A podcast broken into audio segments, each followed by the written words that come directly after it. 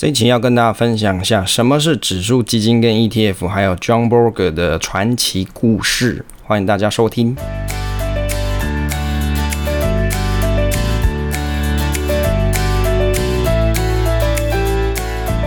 我是威力，欢迎收听欧森 money，。我是一个上班族，这里是我的投资理财频道，分享我喜欢的主题给大家参考，以白话的方式把我知道知识分享给你。喜欢我分享的内容的话，可以订阅这个频道。目前这个频道呢是在礼拜五或是礼拜六上传。那我的学习就是我的分享。现在时间是二零二一年的四月八号下午的七点半。今天的我们内容呢是 ETF 小白猫二，是什么是指数？基金跟 ETF，还有 John Bogle 的传奇故事。首先是开头闲聊的部分啊。第一个，首先先恭喜我们的听众小鹿有获得我们第一季节目意见调查表的抽奖，就是得到这个奖项。那这个奖品呢，近期会寄送给小鹿。那第二个就是第五季的节目类型跟时间长度，大概第五季的节目类型原则上还是偏向是研究主题跟时事类型的搭配。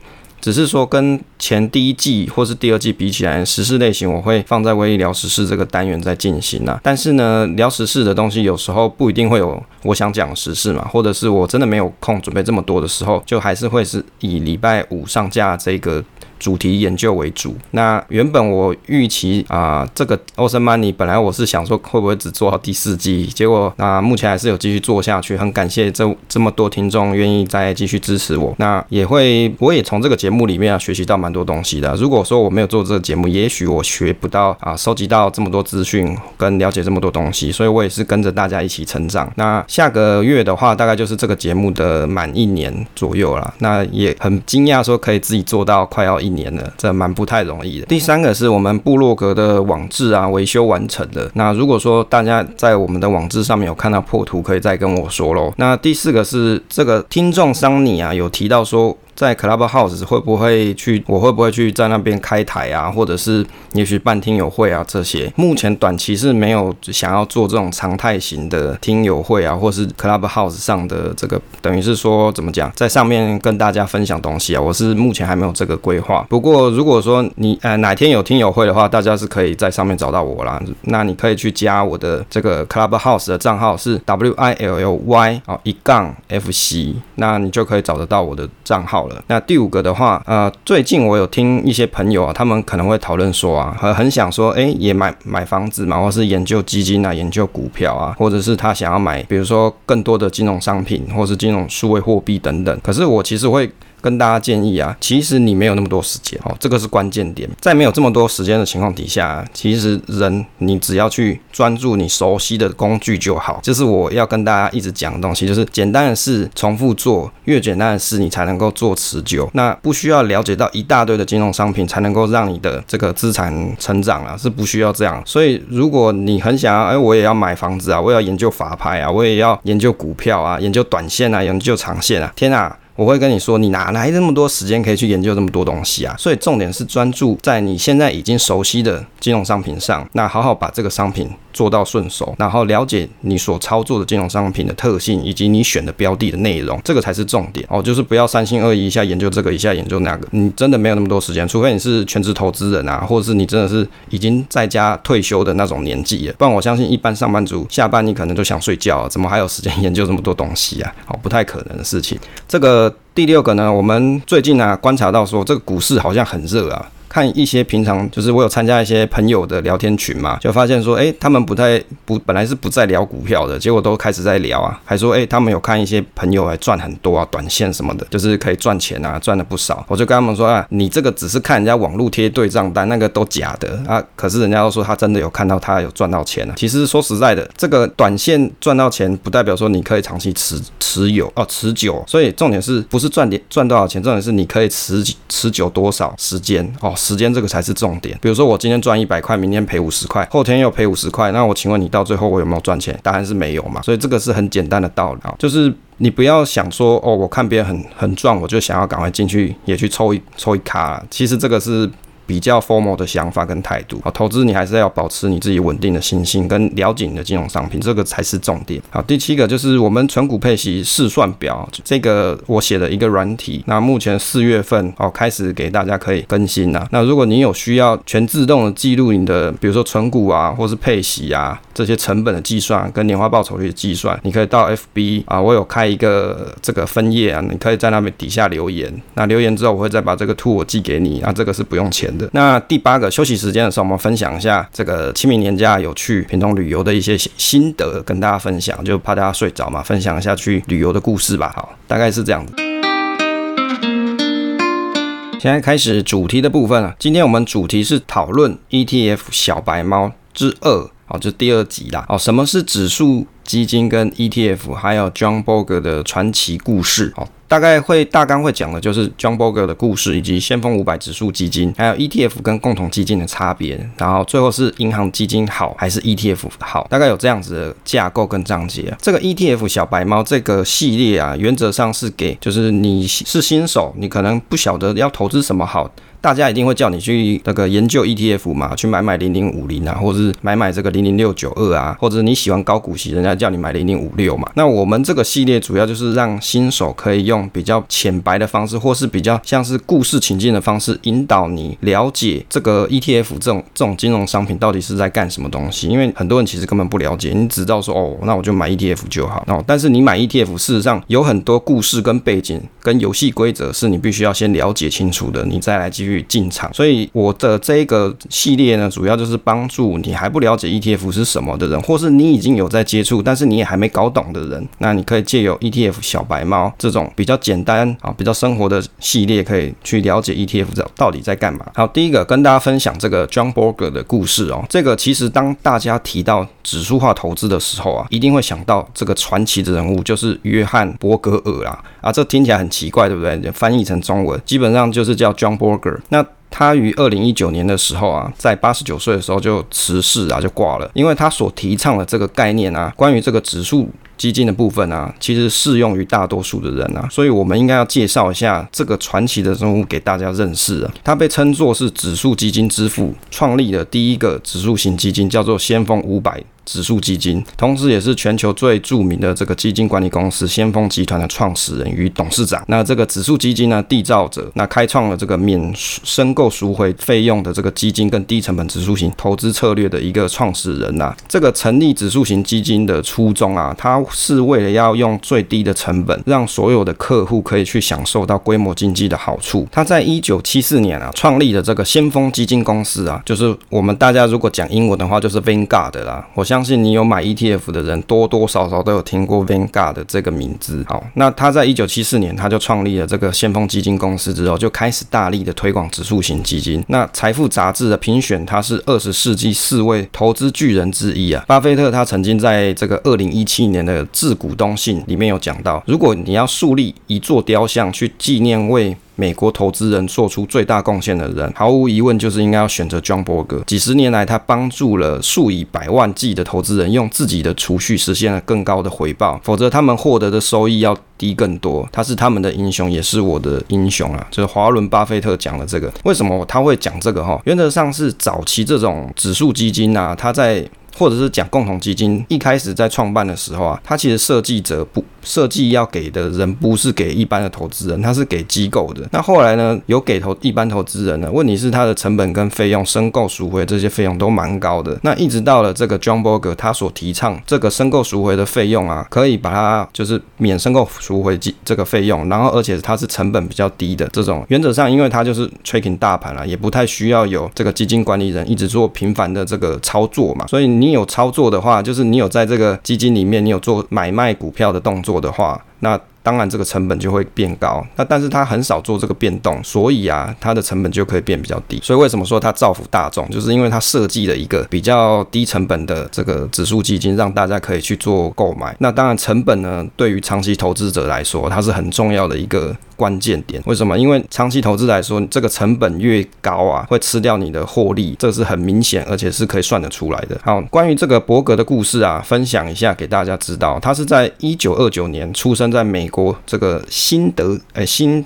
泽西州哦，新泽西州。刚好他出生的时候是那个时代的经济啊，非常的北的就是一九二九年到一九三二年的时候，是美国经济大萧条啊，就很晒。刚好出生在美国经济大萧条，当时这个道琼工业指数衰退了九十 percent，所以很多人都破产啊，连他老北。他爸爸也是这个样子。那关于这个一九二九年的经济大萧条啊，未来我们有机会再跟大家介绍，就学老高嘛，就未来有机会再跟大家介绍这个议题。他十岁的时候就开始工作，送报纸，然后当服务生哦，这些工作。他的工作体悟就是：你所得到的而工作，你为所得到的东西而工作啊。我为那些没有受过教育的人感到遗憾，说明教育的重要性。哎，其实他讲这东西我蛮有感触的。为什么？因为我在大学的，我记得我大二的时候啊，我就去这个大润发打工，当这个收。收银员呐啊，那个年代一个小时时薪只有七十五块，要不小心又说透露年纪，一小时只有七十五块，然后我要去。站一整天，然后在那边结账啊，很累嘛，就靠着收银台靠一下，就被那个就是那个经理靠背说你怎么这样子偷懒这样啊，我就站很累，不能靠一下，这样就被骂被骂了。那时候我就想到说，哇靠，这七十五块钱哎，我一个月做到，我看正职的那那些人做一个月才两万多块，我想说这两万多块我要每天这样子干，真的是很累，所以我那时候就了解到什么教育的重要性，就是学历它可以给你。进入这个市场啊，进入这个就业市场的一个门票啊，当然它不是绝对，但是它绝对是个门票啊，所以这个教育的重要性，我也是蛮有体会的啊。当然后来我就。读读到硕士嘛，就去科技业上班了。好，当然啊，现今的很多人会认为这个教育无用论啊。我自己的观点是说，受教育不代表你可以赚更多的钱啊，和可以赚很多的钱，但是也不代表没受不好的教育就不能赚很多钱了。事实上，有很多企业大料大老板啊，他还未必受过很好的教育，即使像是比尔盖茨，他也是大学肄业啦，就是没毕业啦。但是教育它可以让你有更多的机会去换取更好的人生未来。我想这个 John Bogle 他要表示的就是这个精神。他在这个学生时代的时候平学兼优啦。高中时候获选什么美国排名前二十的这个私立高中布莱尔学院的奖学金，后来还考入了这个清。常青藤哦，常春藤嘛，台湾好像叫常春藤名校普林斯顿大学，基本上他就是个学霸，相当优秀。一九一五年的时候，他在大学毕业后啊，到了这个威灵顿基金公司上班，后来被他当到董事长。那在这个期间呢，他的公司合并了别的公司，遇到了很多挫折哦。当然这个挫折我稍微查一下，真的太复杂，就是反正就是并购案嘛，就是并来并去有一些问题。那他在这个其中啊，遇到了这些挫折，他开始决定创立一间将投资人的利益放在第一位的独立基金。公司，也就是现在的先锋集团，我觉得他这个精神很不错，哎，就是其实其实有很多人在创业的时候啊，你并没有去想到说你到底可以提供给就是买你服务的这些人，他可以获得些什么价值，你只想着说我要怎么变现，只想着我的商业模式是什么，我要怎么去赚钱，可是你忘了，你其实是应该要先提供给别人价值，那个价值自然就会有钱进来，好，就是你的服务是有价的，但是首先是你要先提供有价值的服务嘛，而不是先想的我要怎么去。这个赚到别人的钱，这个是颠倒的想法，所以他把投资人的利益啊放在第一位，然后成用这样子的精神去成立的这个 Vanguard 的先锋集团。在一九七六年的时候，Vanguard 他推出了第一支低成本的指数基金啊，并且以这个英国约约尔逊爵哦，在这个尼罗河战役中对战拿破仑时候所乘坐的军舰先锋号命名啊。他们基金公司的招牌的 logo 就是一艘船乘风破浪啊。如果你去看他们的基金，很有趣哦，还叫什么标普五百。海军上将是不是很中二？就是哦，他的基金就叫什么海军上将？不相信你去他官网看就是这样。在美国共同基金企业航哎航行四十多年了，从最初基金投资者发展成为投资者服务的综合金融机构。它有哪些革新哦？第一个就是取消外包中间这个销售商的基金销售费用。第二个是采用内部投资管理团队管理大部分的固定收益资产，改变了原先完全依赖外部经理的局面呢。这个意思就是说，它取消了一些中间。商去卖他们的基金哦，因为你就不需要中介了嘛，你让投资人自己来来跟我直接买嘛，这样子你就可以省掉中间的这个销售费用。第二个就是他用他们的基金管理团队去管理大部分的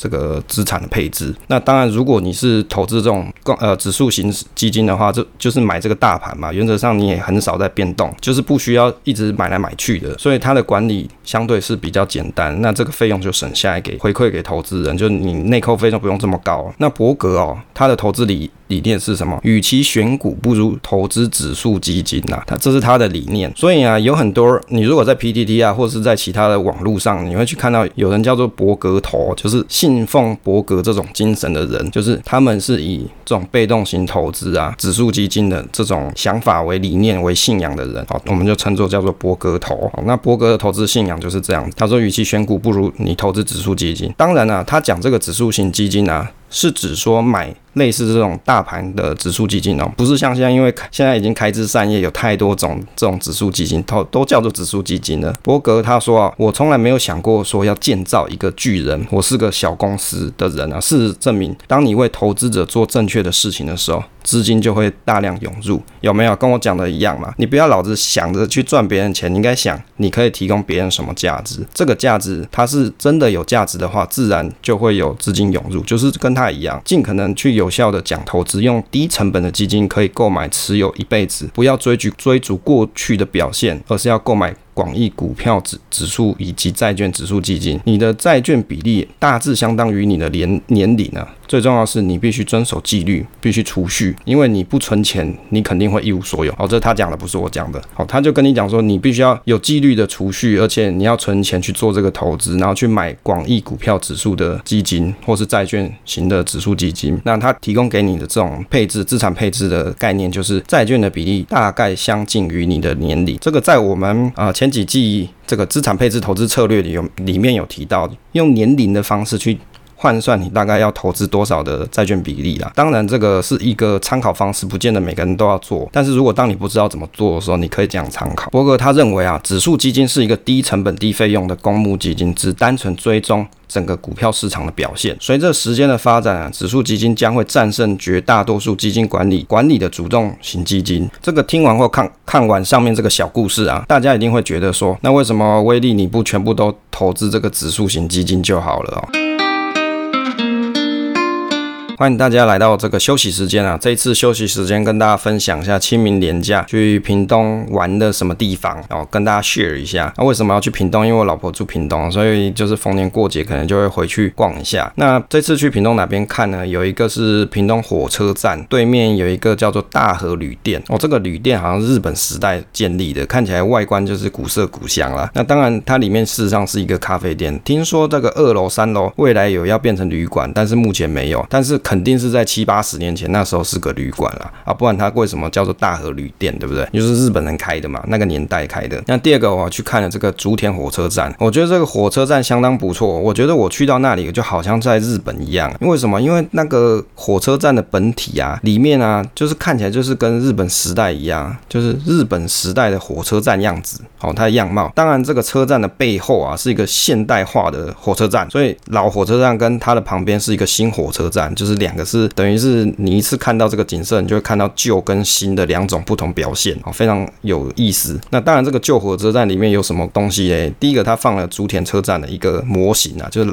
老车站的一个模型啊，做的是蛮漂亮的。再来就是它里面放了一个了不得的东西，叫做空袭警报记录啦。哦，就是那个年代日本那个时代啊，日据时代啊，不能讲日日日治时代的那个时候，有很多空袭嘛，啊可能是美军来来打或什么的。哦，这个他们都有记录起来，就看到这。个历史的记录，就让我觉得好像真的回到日日日日时代那个时候。另外还看到了一个叫做亚细亚最南端图书馆哦，这个图书馆里面好像放了很多东西，但是因为没有开幕嘛，就是没有开放进场，所以我也不知道里面放了什么。但是看外观就觉得很厉害，都是写日文字的。亚细亚最南端，什么叫亚细亚最南端啊？我问我老婆，我老婆说，当年日本人。在亚洲殖民地的最南端就是台湾这里啦，啊，台湾最南端哪里？屏东嘛，所以就是亚细亚南端最南端图书馆。好，就是这个图书馆。那再来还有看了一个是日治时代的一个摄影师，他所摆放了一些这个摄影作品，就可以回想一下当年的一些情况啊。当然，因为那里面没办法拍摄，不过这个摄影师的本人这个阿北啊，看起来是蛮帅的，穿的这个日本时代的衣服，看起来就是跟日本人一样哦。对，当年他是日本人呐，哦，就是日治时代那个时候嘛。好，大概这个车站的附近啊，蛮不错的。我还有去参参观了一个是这个车竹田车站旁边有一个叫做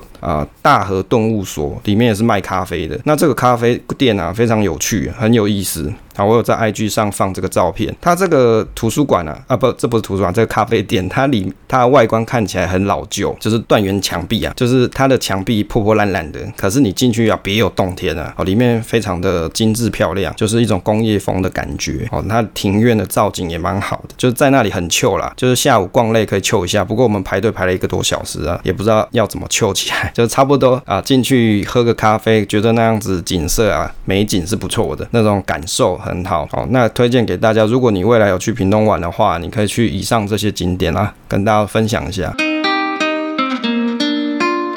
事实上，这个伯格所说的指数型基金是指追踪大盘绩效的指数啊，通常是透过市值型加权这种类型啊，在当年他那个年代所创立的就是这样子的基金，那也是他毕生的理念啊，希望投资人可以获得稳定的市场成长绩效。事实上，我应该也是属于这种广泛型的价值投资者，自然指数代表是一个市场或是一个策略哦，也是属于价值投资的一部分。也会有人说这样子做指数投资不够纯啊，不纯砍投资。之类的，不过投资就是这样，没有人跟你说做这个指数投资就一定要照伯格的方式才是正解，更何况当时他没有太多的指数策略投资做选择。但从这个伯格创办公司的理念啊，可以让大家了解你所投资的指数基金它的前身是怎么出现的，跟这个。创始者啊，哦，这个发的啊，是是希望你怎么去运用这个工具啊？哦我我们大概就是跟大家分享这样，让你可以来解来了解这个指数型基金的来龙去脉了。最近我有听朋友讨论到啊，他事实上他也是把这种零零五零啊，或者是像这种股票型指数基金啊，他也是把它当做成一间公司的概念，就是当做在买个股了。虽然说它是比较分散，但是对他的投资想法来说，他也是把它看成一间公司哦。所以我觉得啦，如果你要把它当成看作一间公司的定义应该是怎么讲？是讲说，我把比如说我买零零五零好了，我就认为台湾是一家公司，台湾的景气就是一个公司，所以我认为台湾未来会持续景气成长。那我持有零零五零，我就跟着这个台湾这间公司一起成长。我如果认为美国会继续经济成长，我就持有 VTI 这种。这种指数型基金，我就跟着美国的这个经济一起成长，哦，大概是这个概念啦。所以我觉得这样子看法也没有错，所以就端看投资人你自己怎么想啦。哦，这是一个想法。好，第二个我们来介绍一下先锋五百指数基金哦。先锋五百指数基金是全世界最早出现的指数化共同基金啊。然后就刚才那个 Vanguard 这个发的这个伯格所创立的，它的管理费率啊，平均是零点二一 percent 啊，不收申购费跟赎回费，是全世界费率最低的这个基金。管理管理的管理人所管理的基金啊，所以你看这个零点二一啊是有多低？你知道台湾零点五零是零点四五 percent 零点四四 percent 啊，不相信你去看它的这个公开说明书啊，所以它还比这个还低，而且它管控的这个公司啊，美国的这个标普五百，它至少五百个。公司嘛，是吧？台湾是台湾五十，就那五十间公司，结果它的费用是比别人还贵两倍啊！这这没办法，这是会有这样子的情况。在台湾啊，你想要做投资的话，你就是受限于国内的这些这投资机构的这个费率嘛。好，先锋基金集团。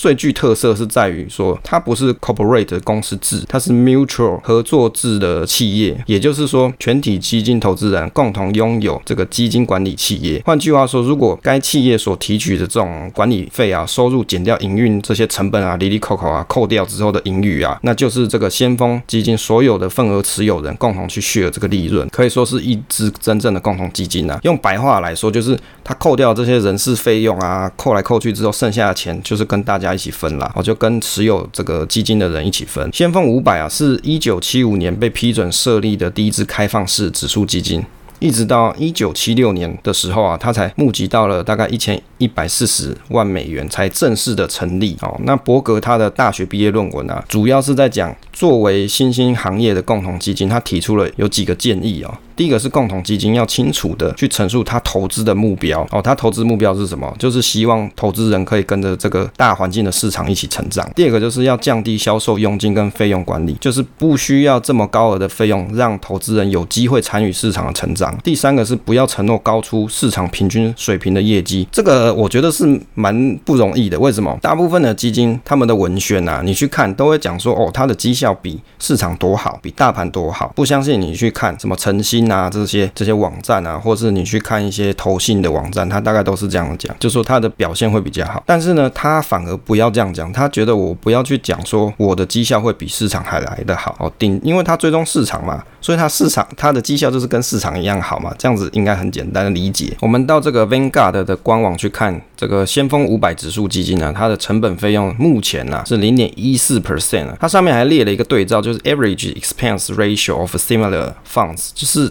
跟它相似的这种基金，大概内扣费费用大概是二点零五 percent 啊，所以相较之下，它是比别人便宜了很多。那如果去观察它的年化报酬率的部分啊，一年的年化报酬率目前是三十一 percent，三年是十三 percent，五年是十六 percent 啊。那从这个创立一九七六年到现在，大概是十一 percent 左右。好，年平均报酬率大概是这个样子，给大家当参考。好，这是美国的经济成长。第三个 ETF 跟共同基金的一些差别。跟大家分享一下哦，就是因为我们刚才是讲共同基金嘛，那它跟这个 ETF 有什么差别哦？跟大家介绍一下。基本上哦，ETF 跟共同基金呢，最大的差别是在于交易方式啊。哦，如果你要比较明确的去区分，ETF 它可以在这种，比如说你有开这个证券户嘛，你就可以在公开交易市场去购买。但是共同基金它目前是不行的哦，因为它的交易方式不一样，你必须找投信，或者是你现在要找。这种 Vanguard 的这种基金公司，你去跟他做申购动作，好，那 ETF 你就可以在这个证券交易这个证券交易所去买，那台湾你就是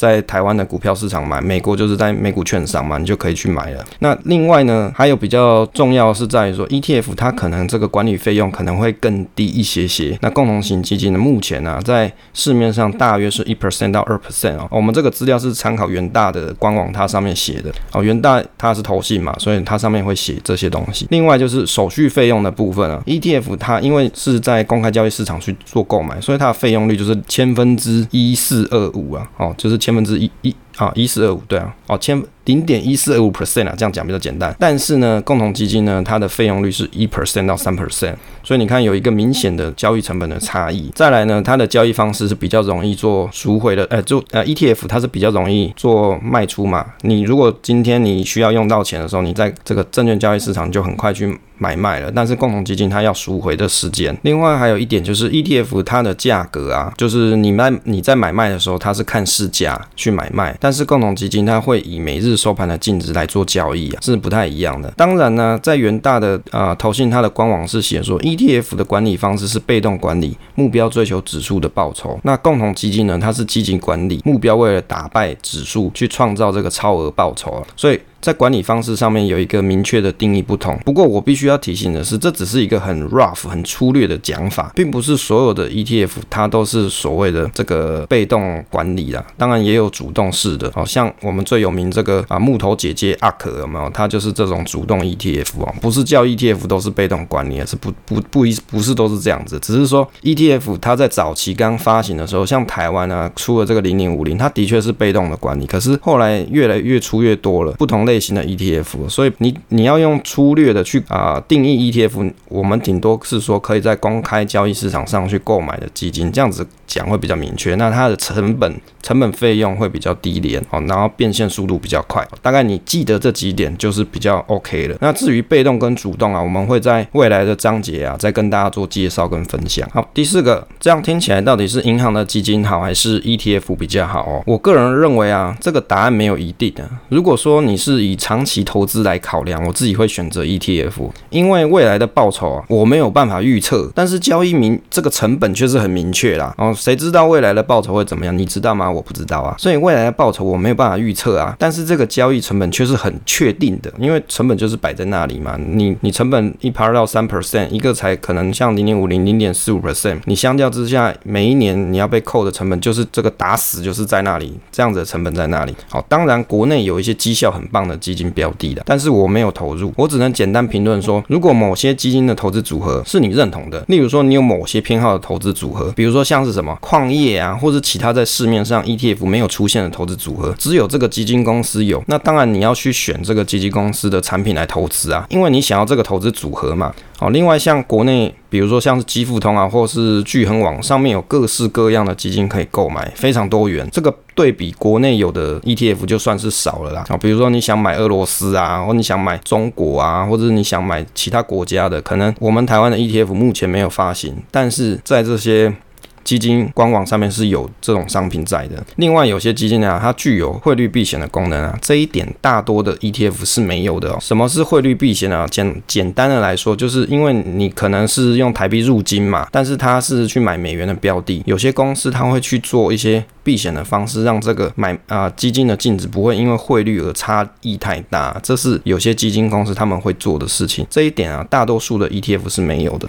那最后重要的是说，如果你认同基金公司的操盘绩效，想要打赢大盘，然后嘞。你又不想要自己做投资研究的情况底下，投资基金本来就比你个人的绩效强太多了。为什么？因为这些基金操盘手他们所拥有的资讯，还有他们所持有的部位啊，他们叫做法人，你叫做个人，所以他所购买的啊，当他去投资某些东西的时候，他的成本就是比你来的低啦。用白话来讲，就是人家是做什么批发价啊，你是零售价，当然你赢不了别人啊。哦，光成本就有差异。那再来就是他的资讯比你还多，所以绩效会比你强，叫做合理，叫做。正常，这元大投信建议的是说，投资人可以把这个 ETF 作为核心部位啊，共同基金做供给部位，这样就可以有效去降低成本跟增加投资效益啊。这个就好像去增加卫星持股的概念呢。我这边呢做了一个比较啊，给大家认识一下这个安联大坝基金是以台湾的科技业为主的投资。这个安联大坝哦，它二十年来看，如果我们去看它的累积绩效哦，二十年来看，安联大坝是四百四十一 percent 啊，台股加权报酬是六百零三 percent，零零五零是五百五十八 percent 啊，所以如果你用二十年看起来啊，的确安联大坝是没有比台湾的这个市场景气来的好。这个台股加权报酬指数可能有很多这个投资小白猫没有听懂，台股的加权报酬指数基本上就是把这个配息的部分给加回去哦，配息的部分呢，就是我们不是每年会去领股息嘛？那台股加权报酬指数就是把这股息的部位啊，给它加回去到这个指数中啊，让它可以呈现最原始应该要有的累积报酬哦，就是白话来讲就是这样。这二十年来看，这安联大坝是四百四十一 percent，啊可是呢，零零五零是五百五十八 percent，所以你拉时间拉到二十年来看的时候，事实上零零五零的指数是比较好的。但是呢，如果你用十年图来看啊，安联大坝是六百三十三 percent，台股加权报酬指数是两百二十七 percent，零零五零是两百七十二 percent。所以如果你是看近十年来看啊，就是你十年前买的安联大坝跟现在你所持有的零零五零来比啊，它的绩效是比人家好差不多快要三倍了。哦，所以呃，所以我不能讲说。你买一般的这种共同型基金啊。会比这种指数基金啊一定来的强，或是一定来的弱，端看你持有的时间区间啦，还有当下的这个这个操盘手他的绩效，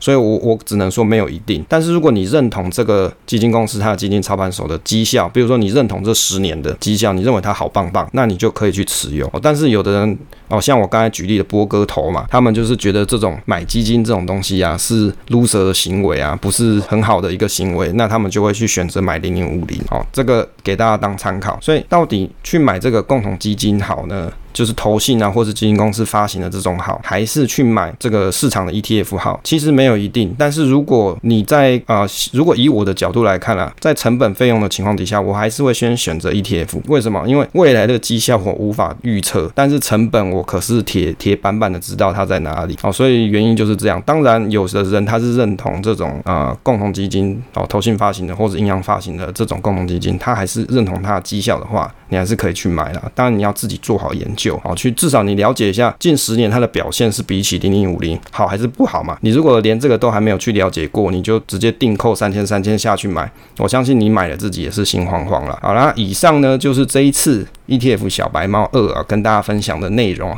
希望大家听完这些故事啊，可以获得一些启发啦。哦，以后人家再跟你讲买这个共同基金啊，或是买这个 ETF 啊，你不要把它当成同一同一个东西，它根本就不是同一种东西。哦，所以了解了这个故事内容，还有这个共同基金的创办人他的故事，哦，这个发明人的故，哦，我不敢讲他是发明人啊，至少是啊第一个成立这个先锋五百指数基金的这个创办人嘛。那他的投资理念跟他设立的目的，让你了解一下。那在未来你在投资的时候，你会更明确说这个商品它当时设计的目的是干嘛的啊？那至于你目前要怎么去使用，就端看你自己的想法。好，来给大家做参考。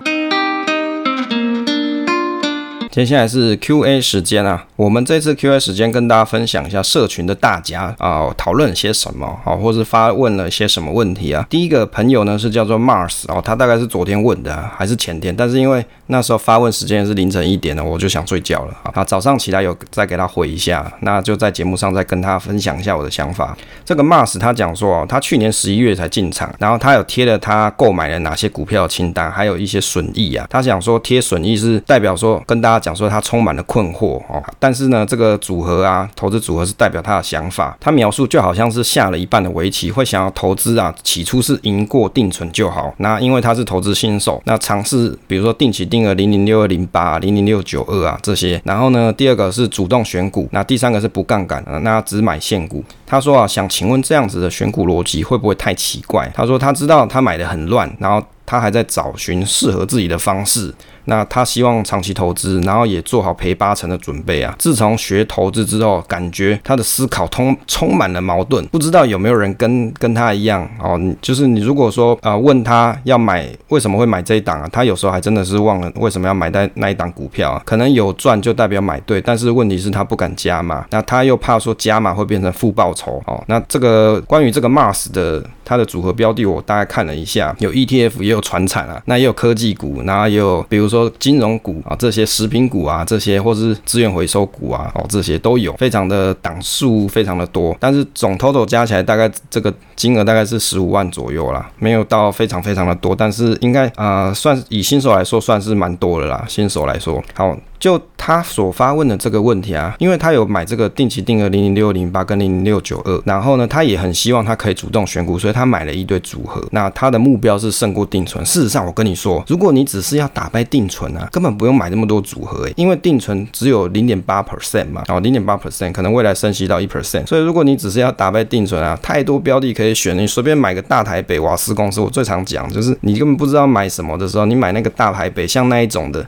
那一年值利率就三 percent，不然你买像零零五零的，零零五零它的值利率有三 percent 啊，所以你随便买都比这个定存来的高。根本不用买一堆，你就赢过了。好，如果说针对哈这种投资新手，你在买个股标的的时候啊，我讲个股标的，你会不晓得说你到底要怎么买，所以你就买了一一大堆。那这个到底要怎么配哦？我们在前几季的时候跟大家分享这个长期价值投资组合范例，在这个组合范例里面就跟大家提到说，像以我当年年轻的时候，我所配的组合配置啊，我会怎么配？我那时候想法很单纯，我就是要就只想要稳而已啊，所以我就配比如说电信啊、金融啊，哦，或者是这种。电力股啊，或是保全股这种，就是很稳定，然后它可能不会有很。大幅的成长，但是至少它是很稳定的，每年有获利啊，每年这个公司都是有赚钱的。我的想法是很单纯，所以我的配置方式就是我会各产业去配置，我不会单压一个产业。这样的好处就是说，比如说你遇到，比如说今天科技股比较惨的时候，也许电信股比较好，或者是金融股比较好，你的账面整体的这个 portfolio 的这个绩效的表现啊，看起来就不会影响太大。你不会因为科技股的这个表现不好的时候，你整个账面看起来就亏很多钱啊，或者是要是你改天遇到，比如说金融股，它又遇到。倒债啊，哦，什么庆富案啊这种哦，因为你只有买金融股嘛，那你可能就遇到说哦，你的绩效表现就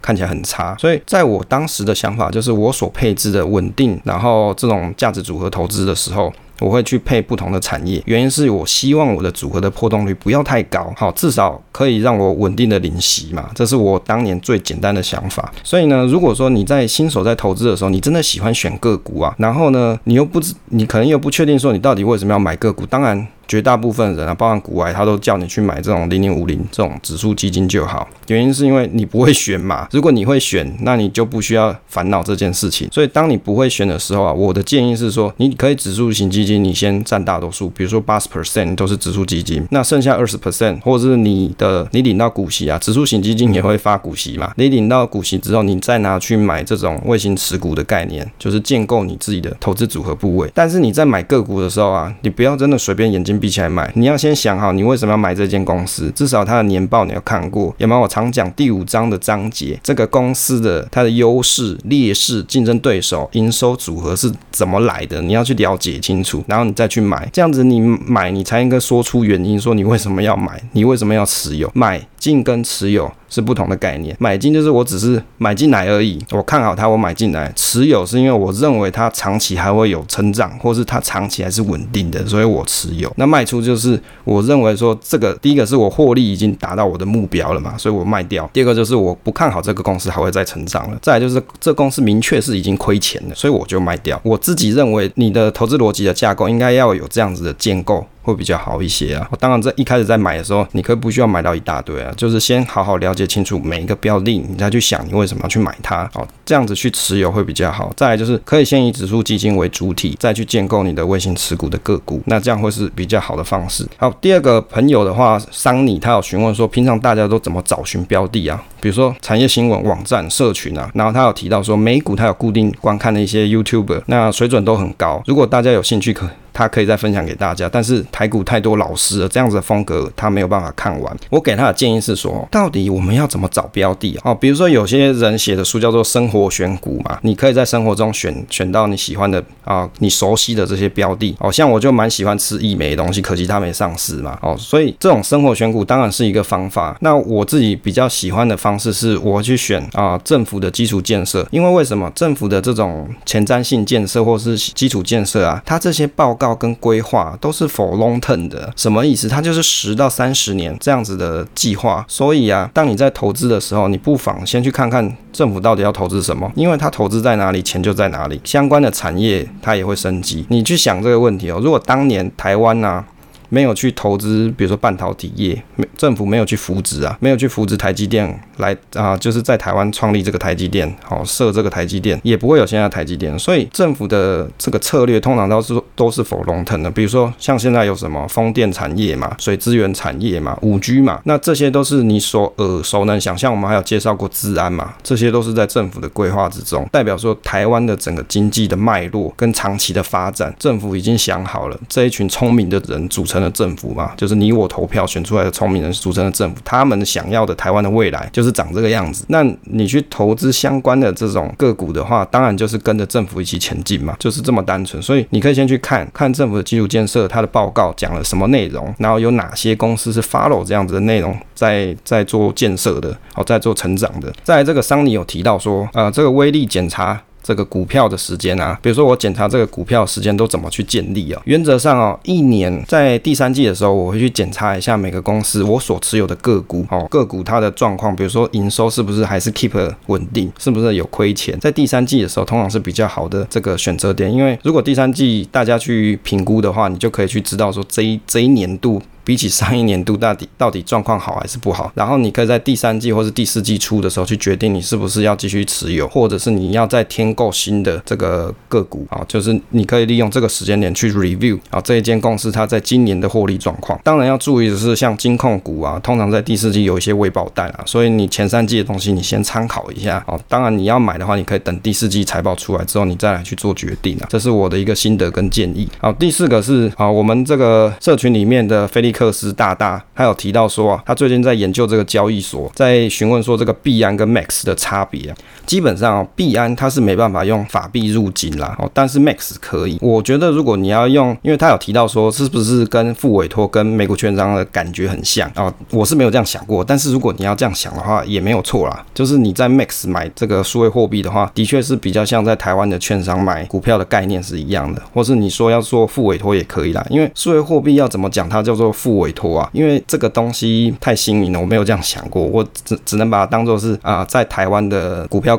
啊，台湾的这个交易交易所啊，可以类比成为台湾的这个证券公司啊，你可以这样类比。那如果是币安的话，你可以类比成美股券商啊。如果真的要这样比较比喻的话，可以这样想。那当然，像 Max 啊这些交易所啊，它是属于台湾有监管单位去管控的。那当然币安是没有的，所以它是有个明显的差别。至于说交易所它的安全性啊，交易所它没有绝对的安全性啊，我只能这样子讲哦。所以如果你在币安里面你放了很大的资本，或是你在 Max 放了很大的这个资产部位啊，你都要小心。最好是你买了之后，如果你短期内要操作，就放到你的冷钱包或者是你其他的私人钱包里面去做管控哦，避避免说被交易所被害的时候，那你这些东西你要去追讨是非常麻烦的好。另外就是，如果你要从 Max 买的这个数位货币，比如说 USTD，你再汇到。币安去的话，或是你从币安再汇回 Max 的时候，一定要注意你的这个交易协定啊，不要选错协定。这个 PTT 上常有人在讲，就是你选错交易协定，然后呢，结果钱就汇不过去。然后就被吃掉了，就不知道怎么怎么还原了哦。你可能找两边的交易所都会互踢皮球，